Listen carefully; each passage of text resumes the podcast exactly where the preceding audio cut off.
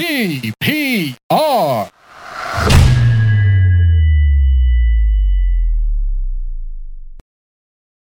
Hi everyone, welcome to another episode of the TPR Pod. Today's episode is with Tausif Hussain. Tausif Hussain is a tech YouTuber based in and out of Canada. Uh, he was kind enough to join us on our show. As he's a YouTuber, we talked about the usual YouTube things that you would expect.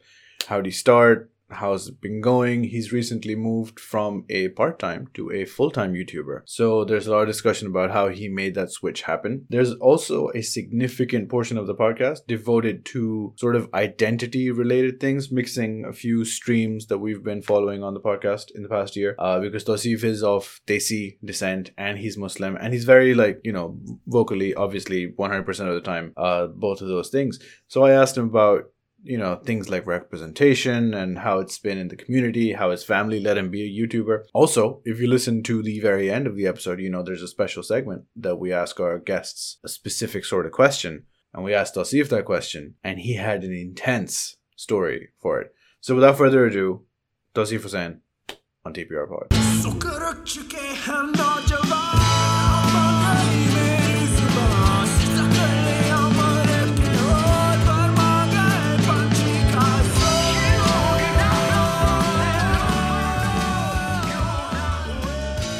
Been invited to many Pakistani podcasts before? Is this a common occurrence? Uh, no, Pakistani podcast for sure, first time. So right, right, yeah, pretty excited. yeah, yeah. I would reduce expectations, but thanks very much for coming, man. Um, I'm sorry I've been pestering you for a while. I know you're busy. No, no, no. I appreciate it. I appreciate it. Uh, I think uh, if I don't get those emails, then uh, I get just it just gets blown away uh, yeah, in yeah. my inbox. Yeah, yeah. Are you super busy with the YouTube grind nowadays, winding down for the year? How are things going? Uh so I've just been uh yeah, everything's just been kind of uh uh trajecting like uh like busyness in terms of uh because so I just uh quit my job about a month back. Oh, you did. Uh, okay. So now I'm yeah finally full time YouTube uh, and uh, just business and social media and stuff like that. So just trying to build out some of these other businesses and stuff like that I had in my mind for a long time. Now that I'm not doing the day job, so yeah. I have more time. So yeah, yeah. just been uh, busy trying to trying to put all of that together. So yeah it's been it's been pretty hectic. You know in this in this year it's been weird. I've just been coming across these people who are accountants or involved in like the big four and doing creative stuff. Yeah. i'm i was in, in the big four myself so i'm like no way. Okay. Yeah this is not what we do but also yeah, great. yeah yeah. Um it, there's yeah, you yeah. there's um ethan Chlebowski, the food youtuber uh, he used okay. to be in Deloitte yeah. in tax. Simu Liu, interesting uh, from Shang-Chi, he was in Deloitte for a bit in Canada. I'm like, what is happening? What is? This? Oh wow! yeah, yeah, yeah. So yeah, nice. Where were you? I was in EY in um, Abu. Dhabi and now in Dublin, okay. where I live now. Yeah, yeah. Okay. Um, so the the the my accounting job continues, but uh, one of the reasons why I want to talk to you, in case you're wondering, apart from obviously yeah. you know the work you do on YouTube, is I wanted to get into, you know, how you found yourself in this situation. Like you're, I'm assuming, of Desi descent, and then yeah. you become an accountant, like we do, and you know, you work in the job. Suddenly yeah. you're on YouTube, and then uh, things are exploding. There's a creative streak in your videos that you know that's mm-hmm. not everywhere in the tech YouTube space.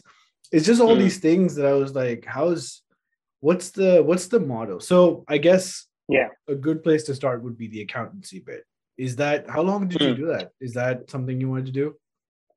So I, I really didn't know what i wanted to do for the longest time. So i kind of just started off um, i mean in high school when i had to go to university.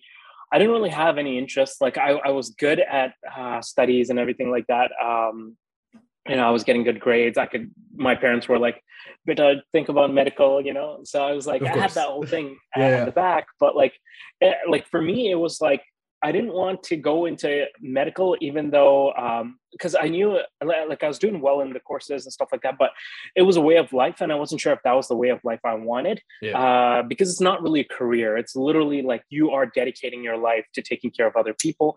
Um, so you have to like you know wholeheartedly want to choose that. So um, then my backup was I was thinking pharmacy, and then um, one thing led to another, and then eventually I decided, you know what? If I'm not sure, I think the safest route is business, uh, mm. because then when I get into business, then I can kind of go into different industries, and it kind of leaves my options open. So I applied, uh, went into business school, um, and then even in business, and the thing is, here's the thing: like my whole life, I don't know if it's just the surroundings, the culture, uh, the friends, the people, like extended family, everybody there's this culture of um, not wanting to take risks and kind of just right. staying within yeah. um, your comfort zone uh, and you know like um, doing the safest route possible right and that's kind of also what pushed me initially towards accounting because um, like it was like okay well business wasn't enough it had to be accounting because marketing is the first line to get fired when you know yeah. the company's having yeah. trouble right so it's like oh you can't do business you have to do more you have to do accounting. Accounting is the safest. So i was like okay well okay fine let's do accounting because i wasn't really sure what i wanted to do so i was like chalo let's just do this yeah. bismillah so i started doing um, accounting and then when i started doing that it was like it was just kind of like in that accounting sphere everybody talked about the big four being like like oh if you land a big four job like that's that's crazy that's like the cream of the crop blah blah yeah. blah whatever. So in like second year i think i landed like an internship with like a big four. Um, my my whole thing was i was really interested in networking and like you know talking to people and doing that sort of stuff. Whereas uh, like you know um, the whole finance side the studying side and stuff wasn't really that like that intriguing to me. It was more so like the meeting people networking. So alhamdulillah i was able to score an internship uh, started working there. And it was just kind of like everybody around me was like bigging it up and it was like a big deal. So i was like okay, well, so I should be grateful for the position I'm in and let's not question anything. Let's just keep doing it and see where it goes. Mm. Um, one thing led to another. I graduated. Then there was like, oh, counting is not enough. You have to have your CA.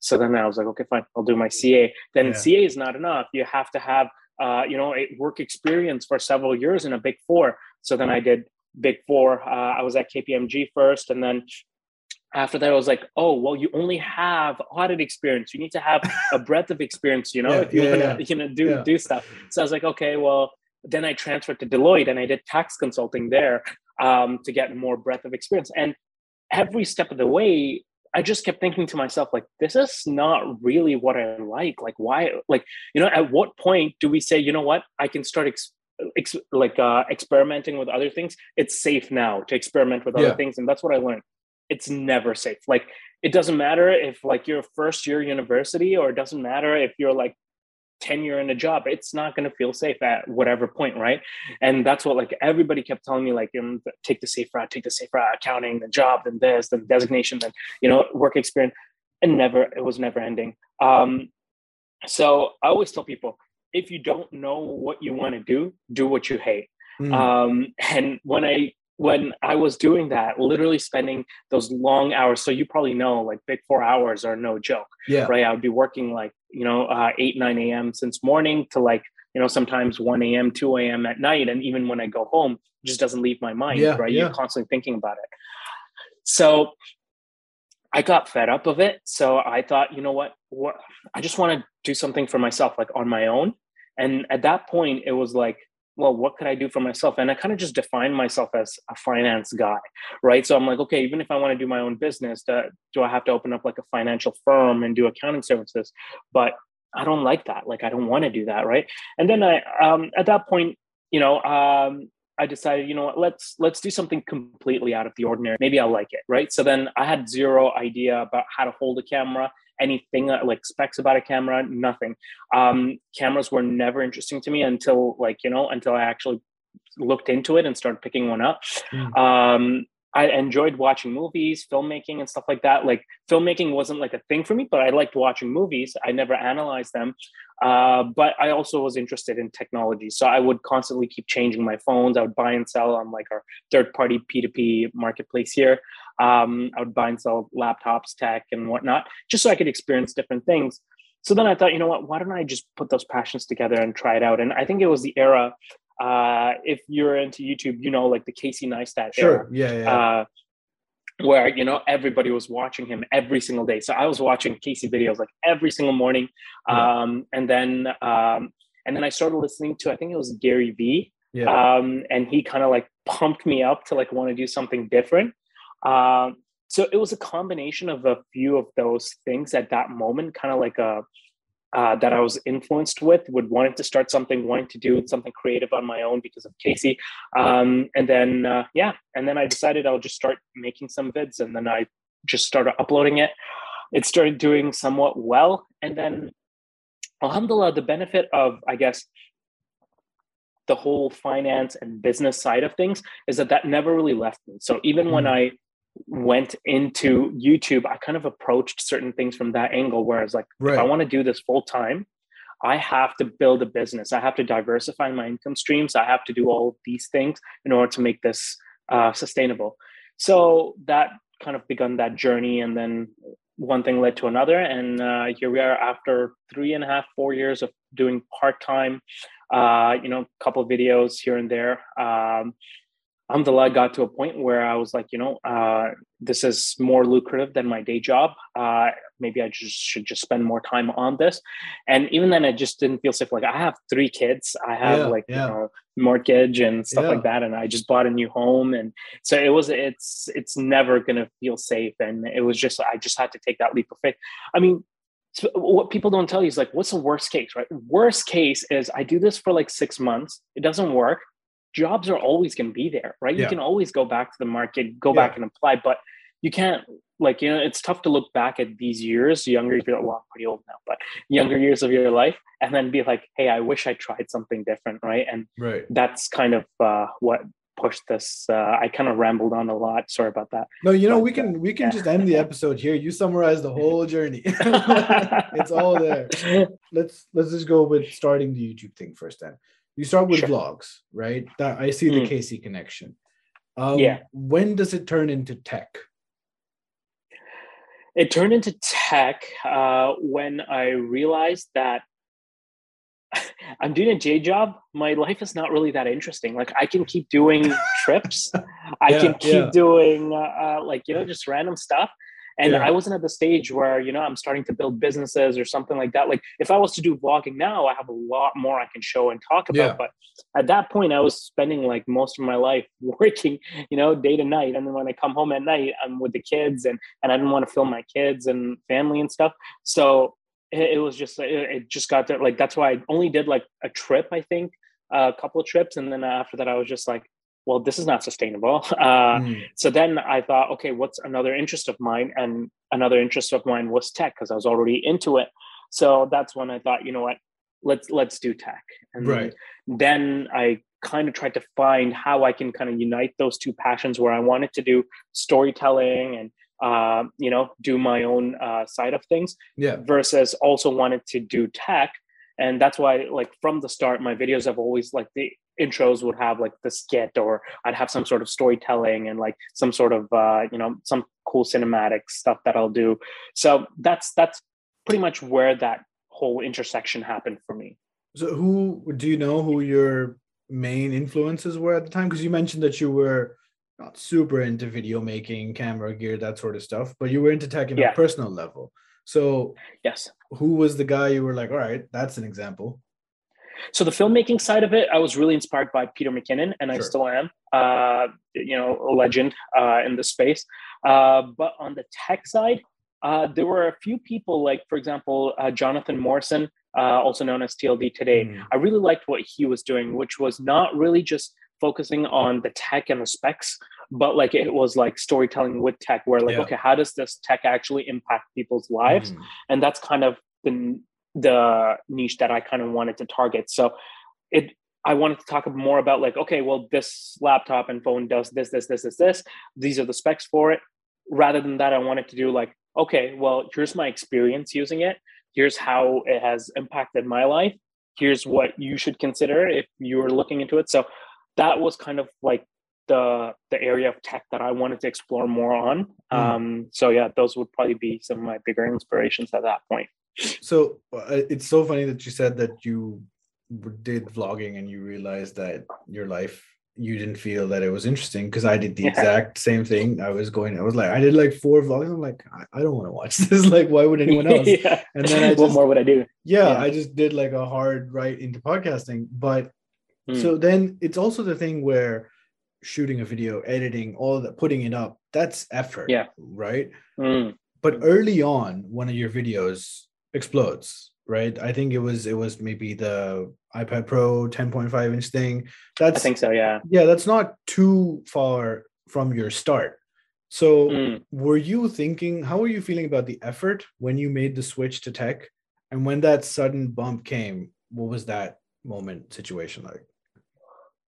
Um, so I'll say like the effort for doing tech videos is slightly more than actually vlogging because vlogging is kind of like you don't have to really prepare much yeah, yeah. you kind of just you have like a loose idea outline of some of the things that i kind of want maybe want to talk about in the vlog but more so it's kind of just the events of your day you're documenting yeah. the, the journey of the trip or day or whatever the premise is um, but on the tech side you have to like research you have to like you know if you're trying to get a product reach out to the brand get get the a product um, or you know buy it or fund it and then actually research the project product actually use it in your life see how it impacts you and then come up with a script and mm. obviously you can't really be as loose with it as like a vlog because you got to deliver more value uh, in the sense that people are clicking on it to actually learn something about that product yeah. or something um, so there's a lot more effort involved um, so that I noticed right away um, the amount of effort that it required, and that's why even like the proximity of my videos, at least initially, was really bad. Uh, I was doing like one video, like sometimes like two months apart, uh, which is why when my like a couple of my videos took off, like especially that one, I, w- I was surprised because you know up until then everybody was telling me like consistency is the only thing that's gonna you know help you grow but I mean, for some, like uh, Alhamdulillah, whatever reason it was, right? You know that that particular video took off, and then I was like, okay, well, I don't really have to put out like two videos a week, as long as you know maybe I'm focusing on my story and my quality, and I keep doing that, and maybe that'll work. And for quite some time, that did work. Mm. Uh, uh, like it, it, it was just uh, you know a couple of videos would take off, but I wasn't I never really paid attention to analytics. I never really paid attention to, uh, oh, how this video is doing, how that video is doing. Um, it was kind of like, I'm just creating because I, I, like it. I enjoy this. This right. is giving me a chance to step away from my day job and actually just, you know, have fun doing it. And the funny thing is now that I'm doing this full time, now I'm paying more attention to analytics and everything like that. Sure. It's kind of pulling a high. little bit away from that. Yeah. Yeah. Stakes are high. Yeah, exactly. Yeah. So but yeah, I, I miss that. Like having just you know nothing to worry about and just making something and just putting it out there. Mm. So so when you yeah. started out, then it sounds like this wasn't this was more like a creative endeavor first rather than yeah. a financial incentive. When did that sort of shift when you started all right this is making some real money we could mm-hmm. look into making things more consistent when did that start to come about yeah, so that was more so a realization at a certain point where I was like, okay, well, there are a lot of people that are doing well in YouTube.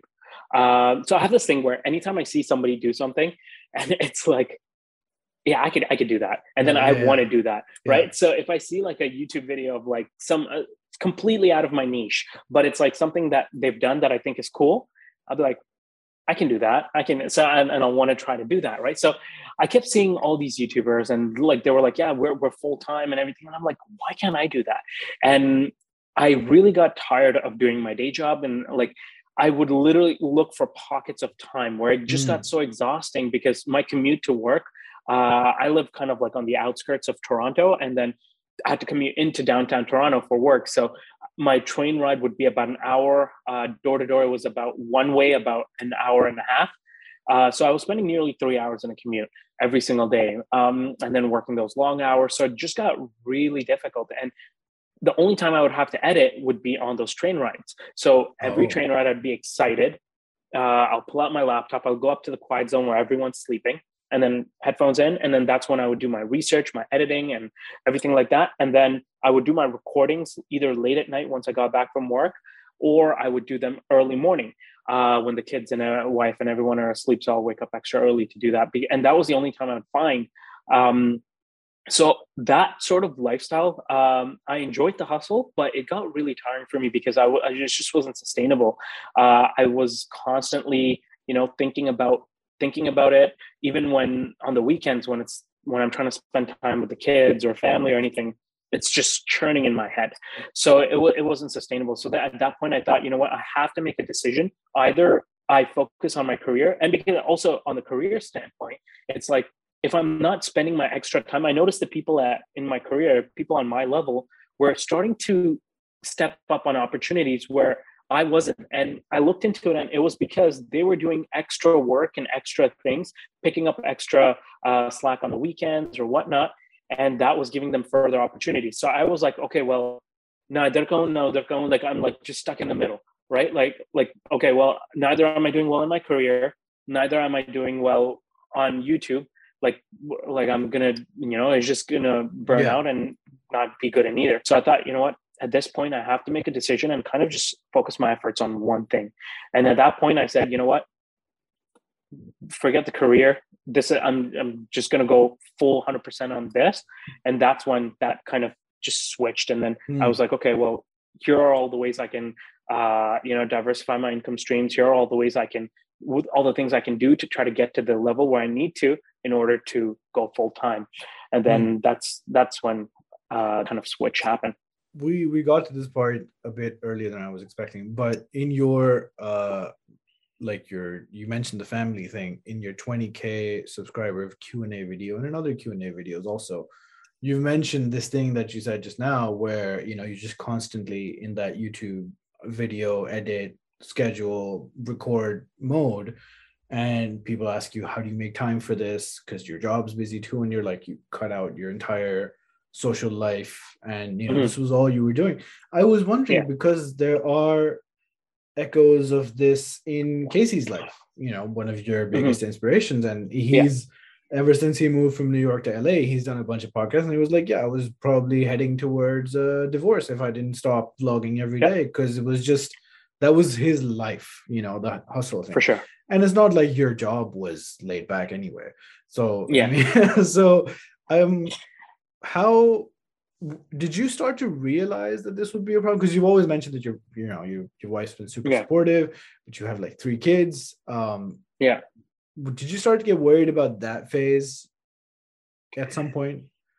Yeah uh, i mean it, it's always uh, been something that I, I, I was having at the back of my mind and it is still something till this day that i struggle with is is turning that off yeah. um and especially now and i didn't realize this i thought you know what okay if i'm doing this full time i'll be able to kind of just do this full time and then leave this and then go back you know uh, when i go back home that's yeah. it like that's the, it's cut off no and i think that kind of com- that's one of the to- like turmoils of entrepreneurship is that like it just becomes your baby. And like it doesn't mm. matter whether you're spending like 12 hours 15 hours or three hours it's always going to be something that is going to be on your mind. It's like a kid right? And you're constantly thinking about it. You can't like because for me it's like every hour that i don't spend on this is an hour that i'm not growing. And and that kind of it kind of starts to eat away at you.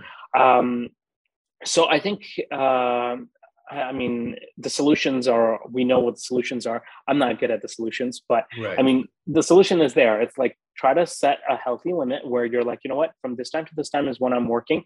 After this time, I cut off, right? Um, so, still a work in progress for me. Yeah, uh, and yeah. still something that you know uh, I have to keep working on. But uh, alhamdulillah, you, you know, um, having those clear conversations with your spouse or significant other um, or family members, whether it's your parents, whoever's involved in the process, having those conversations, like telling them what you're kind of going through uh, as well, it, it definitely helps because it helps the other person empathize with the situation that you're coming from. Um, so I think as long as you have that open communication and there is effort that you're putting towards that, you're okay. And I think Casey's specific situation was just it was this what I'm going through time like 10x because he was doing daily vlogging yeah. right so every day he would film every day he would record and upload right and i think there is a healthy balance or a limit there where you can find a middle ground where you're maybe doing like you know you're doing some in a week but you know you're cutting off and then kind of going to your family and trying to disconnect from that. Yeah. But uh, i i think naturally that will always be a struggle for all creators and or all entrepreneurs for that matter of fact uh, yeah. it's, it's just going to be in your mind and you have to figure out a way to shut it off. Yeah no i think um i don't know if it was johnny harris or someone but him and his wife they're also like a creative couple and they were i think talking about you know boundaries and i think people say that yeah yeah, you're not working a job. This is your time, but mm. do a nine to five. You know, set those boundaries yeah. in your mind. Once you leave your studio, your very amazing studio, by the way. I want to talk to you about it's, it's bike. a mess. Yeah, no, no, the bike, yeah. the the Ducati just you know just covers yeah. all the mess. Yeah. um, but another thing was you mentioned your parents, and I'm very curious about this. Uh, yes. First, you did not become a doctor. So that's already a yeah. disappointment in Desi circles. And then you start doing this video thing online, and now you've quit your job. What was uh was there any pushback on that level? Like, what the hell are you doing? so and so I tell this even to uh so I, I do like uh I help with like uh the local youth programs at the masjid here and sure. stuff. Yeah. So I'm very like I'm very involved with the youth community and it's the same problem that they all have. Like a lot of them they want to be basketball players they want to do this they want to do that something completely different mm-hmm. and um, there is still always this uh, mindset where none of that is safe you have to you know go to school get a proper job and do this do that um, so I, I, guess first i'll start with uh, my particular situation so my, my parents were uh, uh if i did this when I was first mm. doing university, yes, there will probably there was probably going to be more pushback. Yeah. But I started this after I got married, after I was already working in a you know a really good job. Um, so I mean, at, at, that point, they were just like, "Well, you know, beta, you're earning, you're you know supporting yeah. the house and everything, yeah. so uh, that's fine. You can do whatever you feel like." Um, and uh, but leaving this job was still a little bit daunting, but um, alhamdulillah, like even my dad, he's kind of like an inspiration for me because he, at the age of, uh, I think around, he was what, 48 or 50 he left his uh, like engineering job. He was working for many years and he went into real estate. Um, and it's because he didn't he didn't like working at that desk job uh, for for so long. So I mean, it's never too late to make a switch, right? If my dad could do it at the age of 50 to do what he loves, and it's going well for so many years now, um, you know, like what he always used to tell me is that, uh, well, he still does tell me, but like, um, if uh, like your rizq and everything is already written for you, right? How much you're going to make, what you're going to make is already written for you. It's literally a matter of fact of okay, one is a halal, and number two, where you're getting that rizq from, right? Mm, so at the end of the day, whatever I'm going to make is already written, whether I do that through this YouTube thing or whether I do that through my day job. Right. So it, yeah. it's, it's a matter of, you know, making, uh, believing that like, you know, this is, this is the route that you want to try and, uh, you know, and, and just uh, taking that leap of faith, which is the most scary part. And in terms of the actual, like if you're younger, right. And uh, I'm not sure, like if you have like a younger audience also watching, um, what I tell like all the, all, all these kids is that your parents are all like they're they're super important because whatever you want to achieve is not going to be possible unless you have your parents done like you know uh, like they're backing behind you right? And if they are persistent like obviously they're not going to be like okay you know what? If you want to do gaming online sure skip school start gaming. Yeah. Like, no, no parents going to do that right? And like I, i'm like in in social media and i don't think i would ever say that to my kids. So the thing is um i would still do whatever they ask right? But what i would pull away from is the is the the things that you have control over. So for example um, one, of my students he wants to be a basketball player and he's good at basketball but his parents are like that's not going to earn you a paycheck right? You got to be going to school you got to do this this this right? And he was very frustrated with that.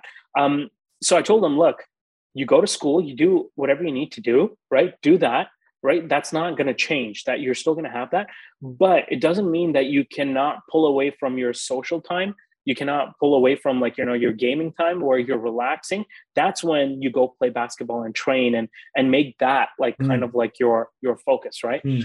um and if on these kids they'll also be oh i don't have time and i'm like well if you don't have time now it's only going to get worse Yeah, every yeah. step of your life right? Yeah. like you're going to you know grow up you're going to have a job and you have to study and have a job. You have to like you know further your career. You have to you know uh, you know one day you might get married you might have kids this that. Like it never gets more time. So at any point in your time the younger you are that's the most time you're going to have available in your life at any point. Yeah. so yeah you just gotta you just gotta try to juggle both and take away from you know maybe your social life take away time from maybe uh you know other things that Yeah. um you're gaming right um Yeah. that's what that's what i would say yeah No, and and this is also one of the reasons why I want to talk to you because our audience is, you know, mostly in Pakistan, and one of the biggest challenges with content Yeah. creation and YouTube in Pakistan is the financial incentive is super low. Yeah. like the CPM and stuff Mm. like that just doesn't work because you know currencies, purchasing power, all that stuff. But like everywhere in the world, every kid wants to be a YouTuber. Every kid wants to be a content creator. So Yeah. I was interested in, I mean, I got there was you, and there's also Patrick Tomaso, people who are well now you've changed, but not full-time YouTubers that they have a job Mm. and they also do this, which seems to be the stable route. Like, you know, you you your parents are gonna be concerned, but as long as you're getting the work in, also in Pakistan, it's Yeah. not just that your parents are concerned, it's like it's actually super difficult. And also YouTube is super saturated Mm. now. There's all those Yeah. things. Um it's it's just this approach which has a bit of compromise, but it's way Mm. more realistic and achievable. Like not everyone, Yeah. you're not gonna be Mr. Beast, you're not gonna be MKBHD, which is the only standard that people want overnight. Um, and even those Mhm. people work super hard, and it's just people don't realize it. So that's also one of the reasons why I want to talk to you. Speaking of then coming back to then your channel, um, Yeah. I've seen. I wanted to understand because I wonder how these everyone talks about you know the algorithm, this magic Yeah. mystic rune thing that nobody understands. Yeah. In your videos now, you're at like you know fifty thousand subs almost. There's there's like some videos which there's the consistent videos that do like tens of thousands of views, right? From the 30 to the 90. I I was doing my accountant analysis on your channel. i've noticed yeah Yeah, yeah, yeah. And Yeah. then there's some videos that blow up, right? And uh, mostly Apple products. So is that? Do you think that's your category? Do you think, or just ha- that's what it's become, or that's something you focused on? So I, I think in YouTube there's a, a constant pressure to kind of uh, submit to the algorithm and do Mm. what what uh, the algorithm thinks. Like everybody comes into it thinking that oh, I'm going to do what I like, Yeah. um, and then they realize the more I do what I like, the more unwell that it doesn't do that well. Um, I have to do what the algorithm likes, and then it kind of just changes you into this person who's the same as everybody else. You're still doing the same clickbaity titles. You're still Yeah, doing the yeah. same uh, you know, uh, style of thumbnails. So you, it kind of just forces you to be whatever you know people want to see.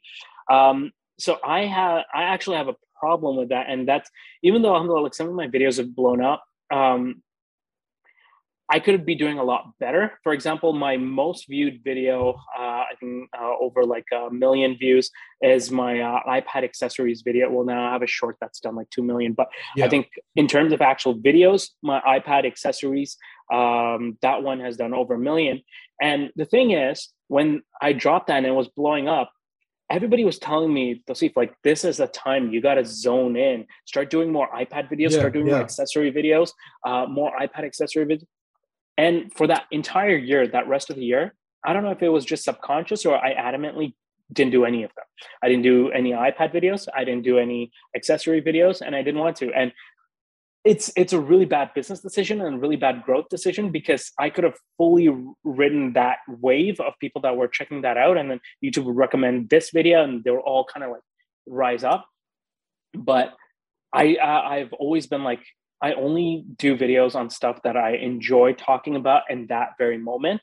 Mm. If uh if like you know something is hot or uh, I haven't done a video on it, and but like I don't enjoy, I don't want to talk about it, I'm not going to do it. Right. So for me, it was like I've already done my iPad accessories video. I'm not going to put out more like, oh, iPad accessories uh, under 25 bucks or something. Like I, I, didn't want to do that. So I just didn't. And there's nothing wrong with doing that. It's a smart business decision, smart YouTube decision for sure. Um, it just wasn't for me. Um, and that's consistently happened. Like anytime one of my videos blow up, I usually don't do similar videos after that. Mm. But the reason why you see a lot of Apple related videos on my channel is it's simply because that's that's what I use. Like that's my my daily right. Um, Right. As a content creator, I edit on Final Cut Pro, which kind of got me into Mac. And after that, everything else was kind of just in that ecosystem uh, of Apple products. Like I did a Pixel video that did pretty well as well. Hmm. Um, but it's just it's just uh, yeah. I, I just enjoy doing uh, talking about products that I'm actually excited about and I use. So, for example, I, I think I've done so far like two or three videos on the new MacBook Pros, and that's because that's kind of like taken up most of my brain space where I'm super excited about this. I'm talking to people about it. I'm, you know, me like, you know, uh, discussing with other people about different specs and actually Yeah. trying to, you know, um, uh, uh, um, check it out. So it, it's all because that is what I'm interested in that moment. So if you see like a particular video and, you know, uh, somebody asked me from work before I quit, actually, he's like, man, I love your channel, but you always just do Apple stuff, right? Like, are you paid by Apple? I'm like, no, it's just what I use, right? Sure. Um, so it just comes down to that. But then now that you're also doing it full time, then another Yeah. thing was there's the videos that get tens of thousands of views. There's the videos that get hundreds of thousands of views. But in Yeah. between, you have videos that get like a few thousand views as well. Correct. Given that now this is not just a side thing, this is your main thing, Yeah. right? All Mhm, those mhm. there's a difference in perspective of yeah the algorithms whatever i'm going to push my creative Yeah. side first but now do you feel i mean it's only been a month and um do you feel that you have to tune into the algorithm a bit more make some of those creative compromises to sort of keep things consistent Yeah, and I think uh, I think who, who was it? I think Sara Dietschy. She said it best. Um, she usually she does like uh, two for them, one for me, sort of Right, thing. Like so, right. she'll do two videos for the algorithm, then she'll do one for herself. And I think that is probably a healthy way of Hmm. uh, approaching it, where it's like, yeah, you still got to pay your bills, so you still got to you know put out what people want to see, um, and then you can have maybe like one creative project that you do uh, you know in the month or something that you know that that really intrigues you. Um, i take a slightly different approach in the sense that for me i still try to bridge that gap in every video. And so for example when i talk about tech and the a-roll segment of me kind of like sitting down telling you about this laptop that's my least favorite by far to talk about to script and to edit and to film as well. Um, my most exciting part is where I do like those funky like scripts and stories and like you know uh, like where I'm like you know kind of breaking up with like my MacBook or something like something absurd, Yeah, right? yeah It that's my most favorite part to think about, to script, to film, to edit. Like that part, that stuff gets me excited. Even the video I launched like yesterday, I did like this intro where like you know me and my friends kind of come together yeah that was my favorite part by far um, so i think what i've tried tried to do is in every video in order to get me excited about that video i start off with trying to come up with a creative way that that i can tell the story right? Um, so even if i'm doing a video for the algorithm i'm like okay what's a creative way that i could have fun in this video and show my you know exercise my creative muscles? And that's Sure. why i started doing the whole storytelling and Mm. uh, you know cinematic portions and whatnot because that stuff gets me excited. And then once that's once i do that then it's like okay well now i'll finish the rest of the video because i want everyone to see this first 10 seconds of this video. Okay well i got to finish the other like you know two minutes or five minutes or whatever. So it's kind of like my um, motivation to get through the video as well the creative thing is also interesting because you're not just doing like a funny setup. Like at times it gets Mm. elaborate. There's like you know there's like a nat geo discovery channel homage. One video had like a crazy morgan freeman voiceover. Yeah. And so that's that's pretty unique like even in the in the entire tech space. I don't Mhm, think many mhm. people are doing this.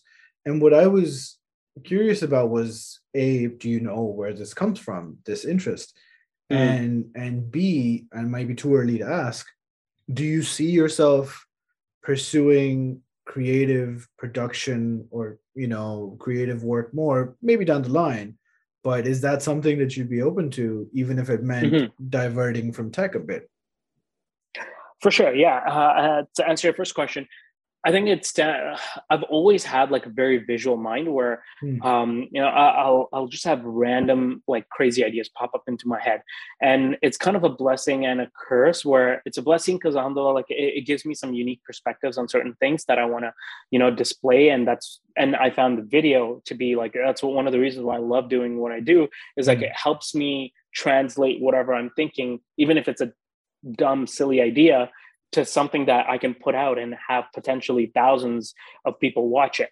Um, so it's like a creative outlet for my mind that's already constantly thinking about these, but it's also a curse because I, like I said, like I, it's tough for me to like shut it off. So there'll be times where like my daughter might wake up in the middle of the night. It'll be like 3 a.m. I'll wake up, I'll go take care of her.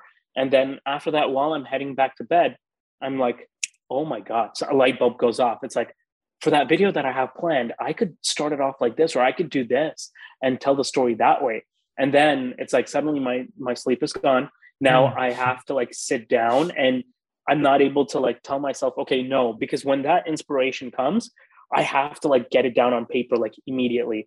Um, so I'll pull out my phone, laptop, whatever, and then I have to like type out. I'll type out like the entire intro, the script, and everything, and then I'll be like, Fajr time, and my wife will be like, you you're awake this whole time? Like yeah and it'll mess up my day. So it's yeah. kind of like it, it sucks as well but i mean it's good that it kind of also opens my mind up to like these different things. So i think it's all about not uh, like using your imagination and letting actually not being afraid to display because a lot of people they'll have something similar where they'll have all these cool ideas and crazy ideas but they get hampered by the fact or they're inhibited by the fact that they're scared to show that side to the public or they're scared to like for example for that video with the morgan freeman voice right? That's i think that when you go to my channel that's a video i think i have featured that people can watch.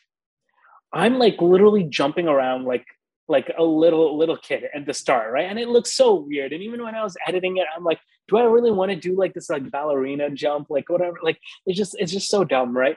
But like I'm confident that that's one of the reasons why that video did so well because it just it builds this whole narrative and the story and like you just have to not be scared to let people yeah. see that immature side of you because I, I, I feel like everybody's has an immature side to them and people really you know value value seeing people that are vulnerable like that sometimes um, so i think you everybody here probably gets great ideas everybody listening but it's a matter of not being afraid to share them and not being afraid to put them out mm. um, you know and uh, actually being confident in it uh, and then what was your second question? I totally forgot. Do you think you're gonna push this more in the future? Do you see yourself going? Oh, down? to do external projects?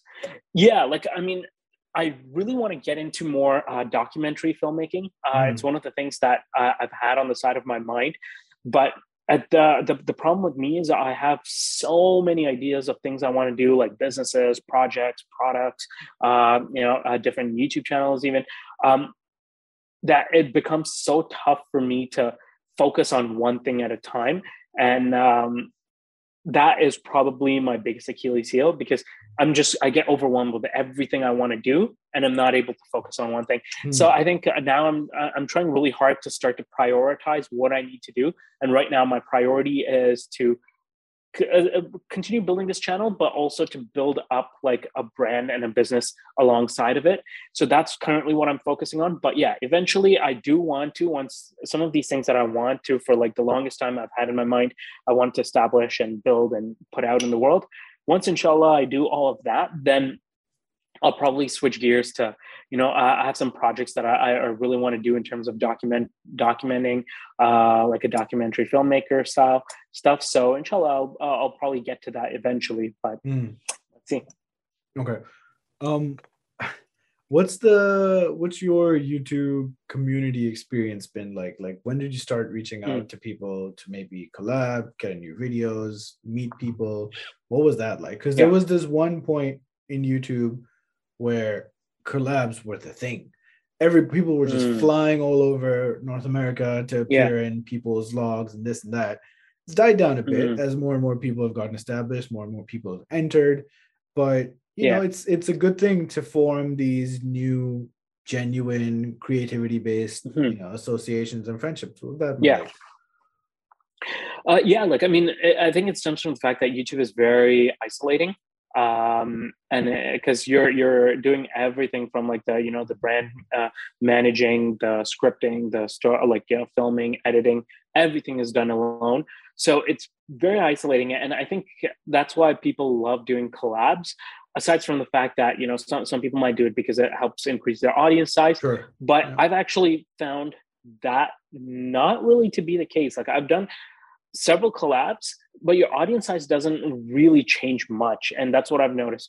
Uh, unless of course like if somebody like huge features you on their channel itself but if even then like i mean uh, if it's like a small feature unless they're actually like talking about you and you're like the focus of that video.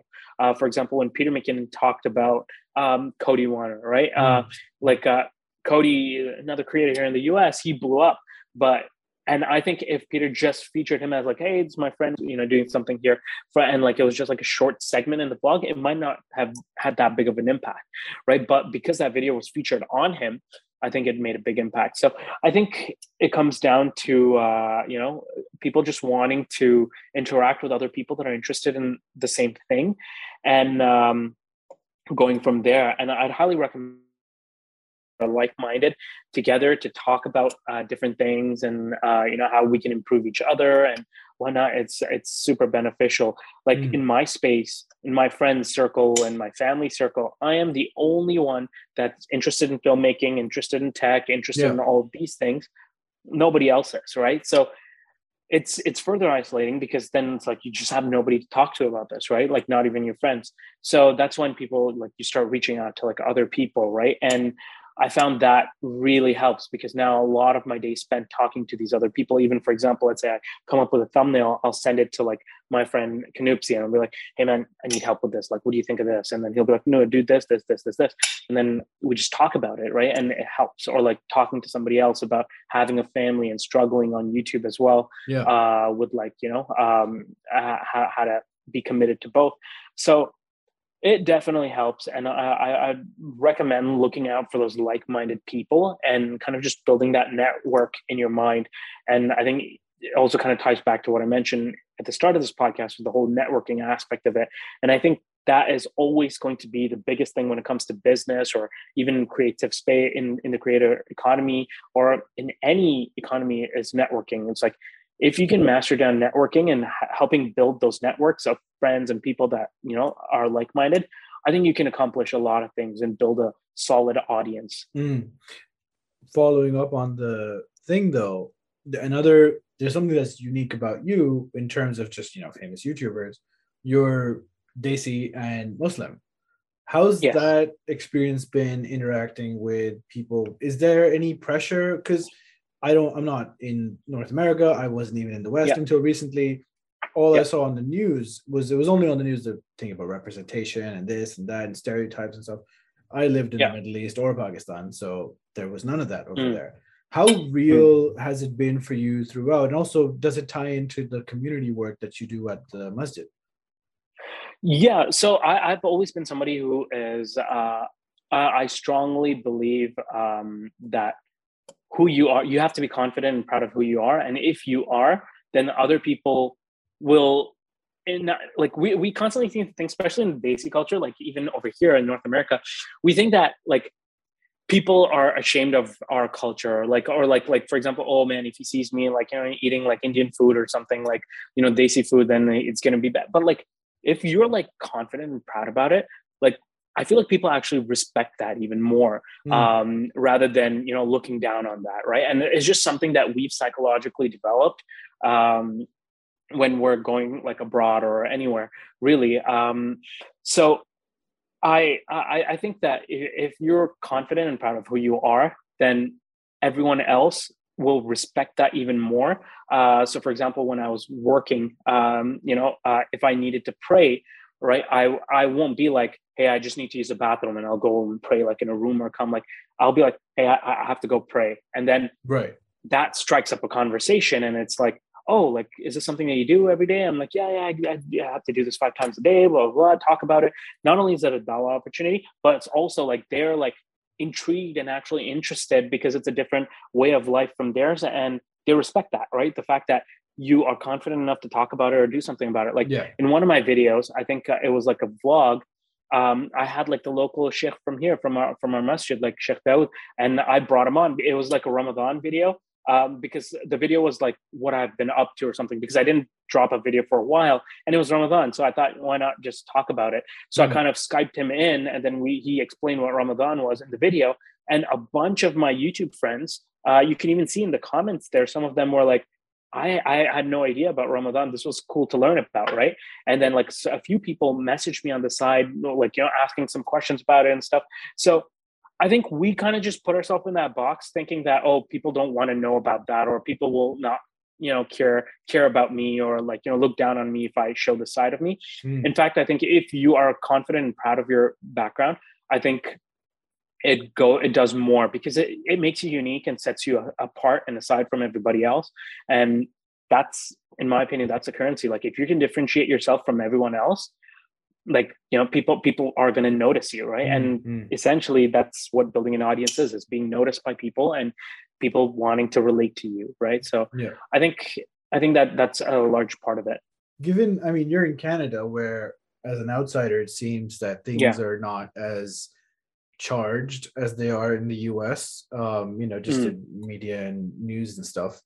Um, do you does this put any pressure on you like that you have to be like a model Desi person, model Muslim all the time? Is that even a thing that you think of consciously? Um not not not really because I right. guess I, am just being myself. Uh I don't mm-hmm. really um you know like if i'm if i'm doing something then i'll kind of just show it on camera. It is it's just who i am. Uh but like also it's not a big deal for me because i don't really film a lot of my personal life right? Sure. so if i was filming my personal life then yes it, it, could probably impact my thinking impact what i do. And that's one of the reasons uh, uh, that casey even mentioned right? Because he was filming his family a lot right? And because he was filming his family a lot he would try to act in a certain way to bring about a certain reaction from his family yeah, that he could get yes. on camera. Yeah. Right. So so because I, I don't do any of that, um, I think I, will have my kids in some of my videos, but you won't see their faces. You'll see the backs of their head or something very like you know minor.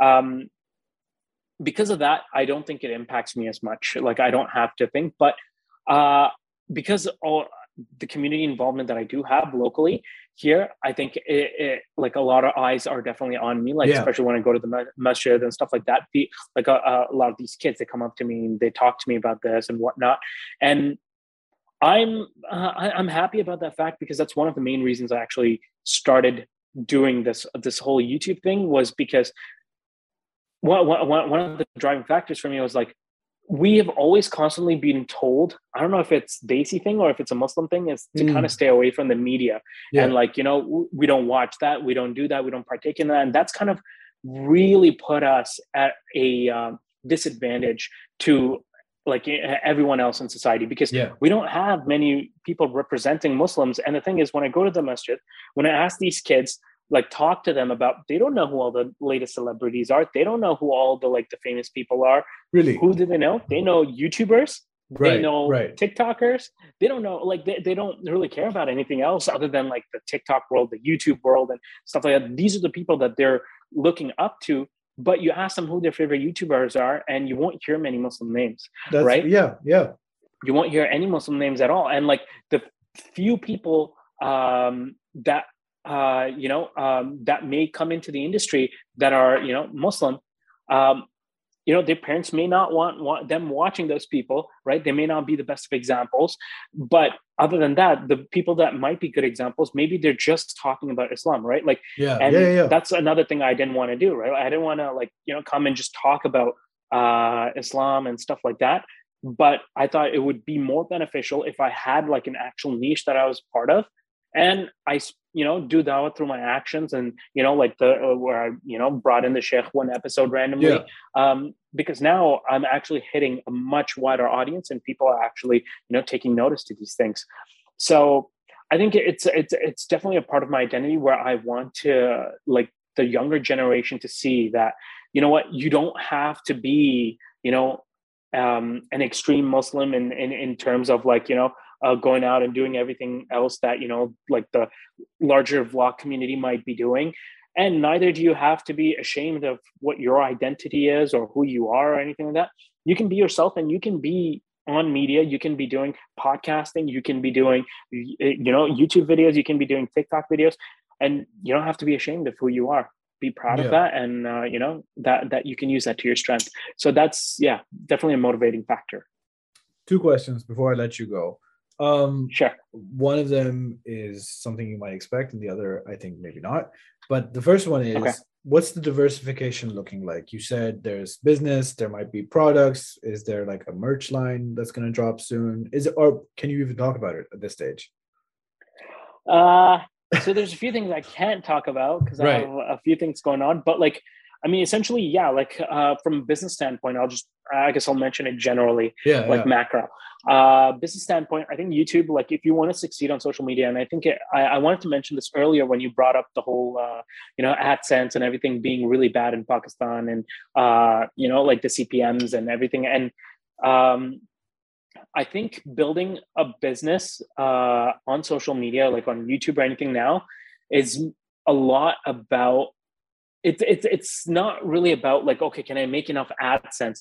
It's basically can i build a community? If you're mm. able to build a community of people that are invested in what you're doing excuse me um, then i think you can really pivot into any category you want right? And before you build that community, you obviously uh, like you know you're like okay, well, how do I make that paycheck? Well, you can diversify your income streams. So like you know there's uh, AdSense, which is the smallest part for me and for majority YouTubers.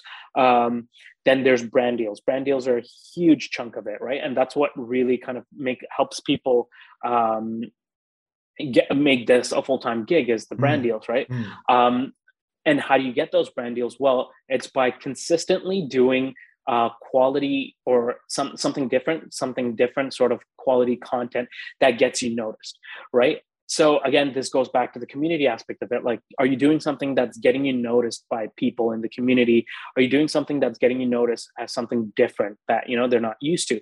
So even when I had like 500 subs um, when I was much smaller, I was reaching out to some brands, and the brands checked out my videos, and they were like, this is cool. Yeah, we we're, we do not mind sending really? you stuff, right? Yeah, and like you know, people usually think that when you're that small, you're not really going to get anything, but I think it's more so has to do with okay, well, is your stuff also quality? Right. Is your stuff also different? And is your engagement right? You may have maybe like you know with the you know let's say 50 subs on your channel, but all 50 of those people are commenting like four times on your video and they're engaged and they're talking and everything like that like these are all things that people pick up on right and uh, that also kind of ties into another income stream which is affiliate income because when you're talking about something you recommend something your right. word has merit yeah. right and people will uh, look into that so there's affiliate income and then once you get to a certain level then you can start branching off into product development like you know you're building a product or something yeah. uh, then there's like merch development clothing lines this that. And the thing is once you actually have that audience it's you're pretty much like unstoppable because you can literally pivot into any industry or category. Like you can see with jimmy and mr beast right? Beast burgers and beast this yeah, and yeah, philanthropy yeah. and that. But you can pivot into anything.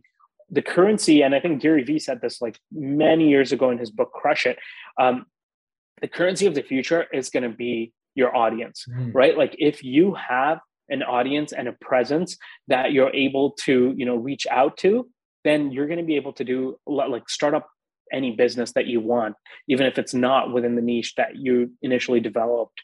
Uh, you can, you know, easier to get jobs, easier to do this or that, and pivot into different opportunities. So I think building that presence is very important and was very important for many years now and is even more important now mm. in hmm. today's day and age mm.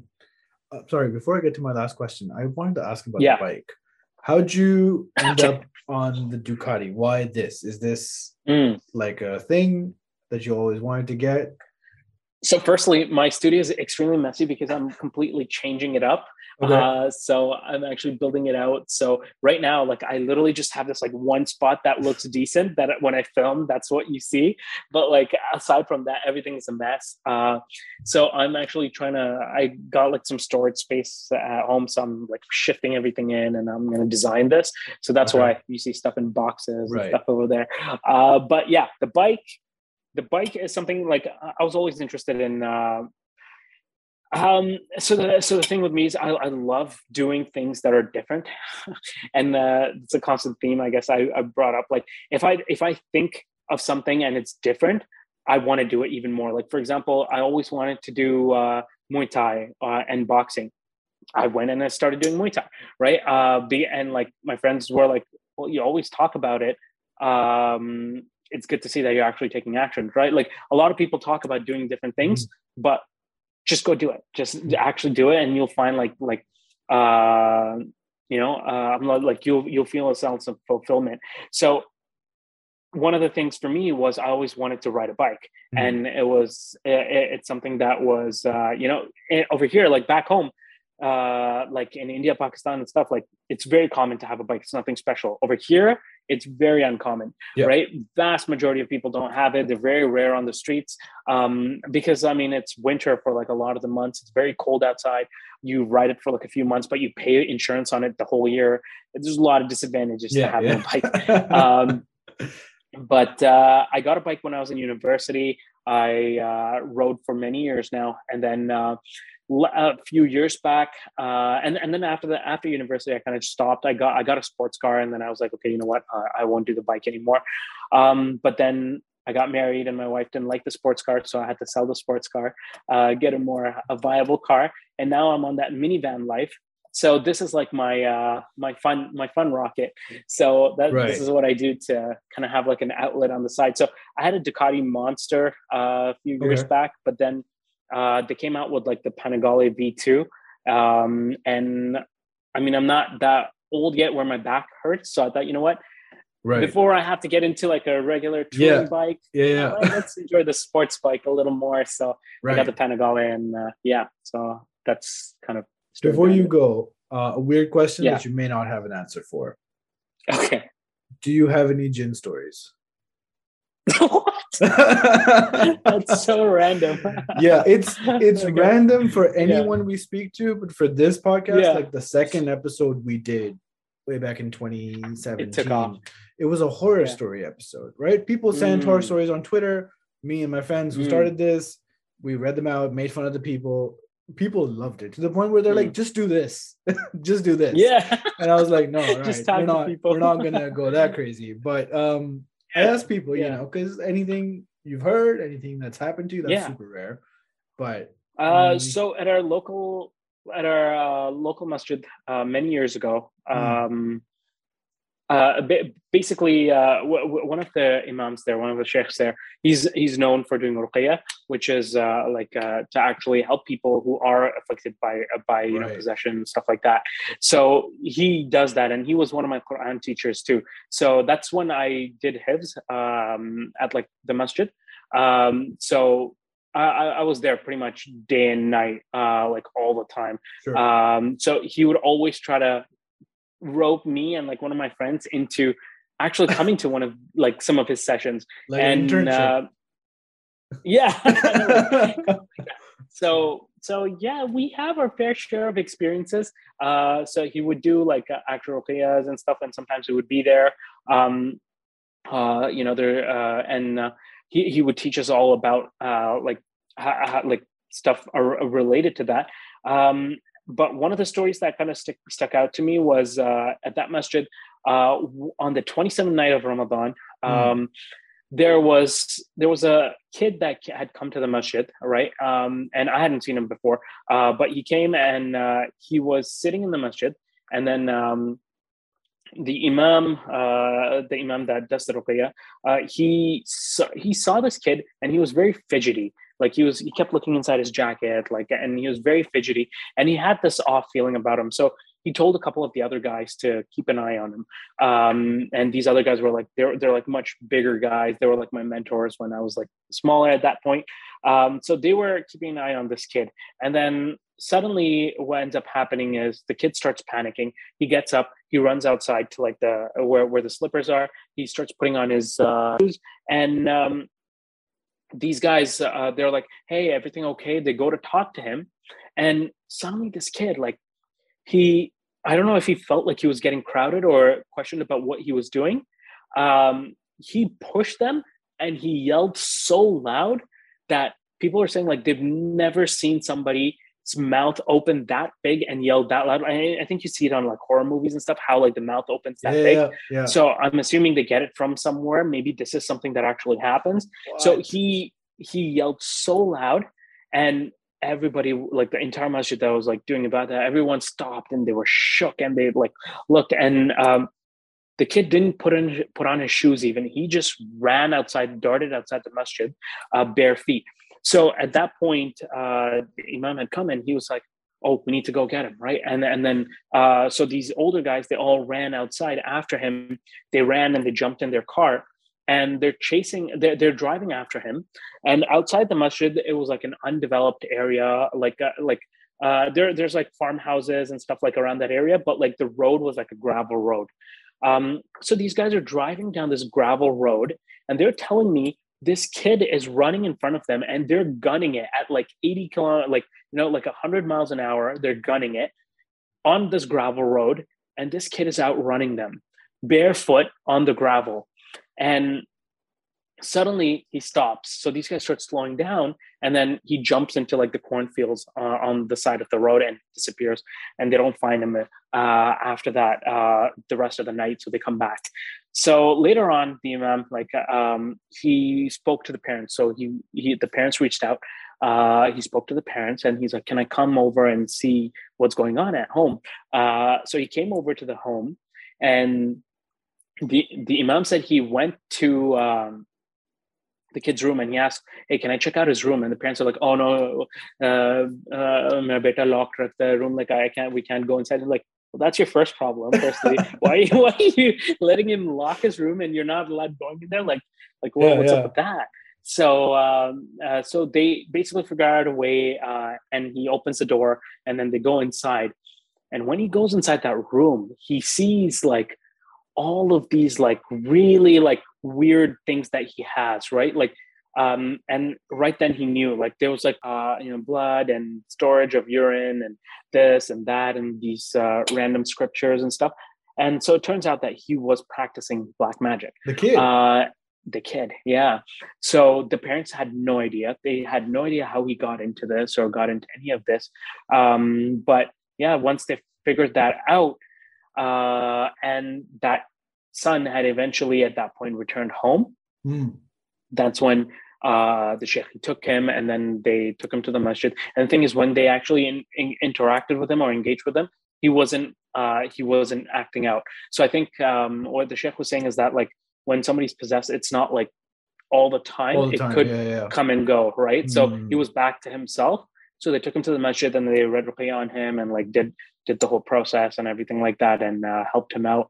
But uh, yeah, like it's like if you get involved in that world, obviously like that that stuff comes with the territory. Mm-hmm. So yeah, wow. but I mean, the moral of the story is uh, don't let your kids lock their rooms.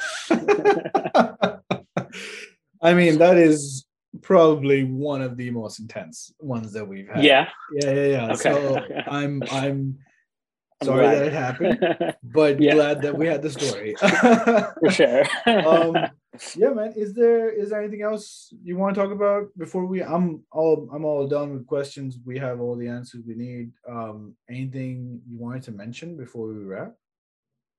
Uh, I think um, that's that's from my end. Not much I can think of. Um, other than the fact that like I, I watched a couple of your stuff. Um, oh, you did some really cool people. Yeah, some really cool people uh, that you got you have on. Like one, one of the people I forgot his name.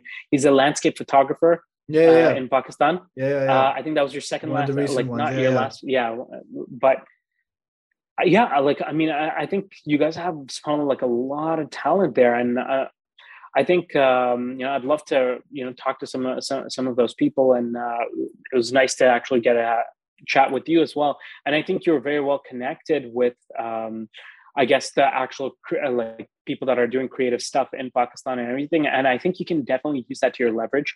Mm. Uh, like you know, like if you have, like I said, those networks and you've built that.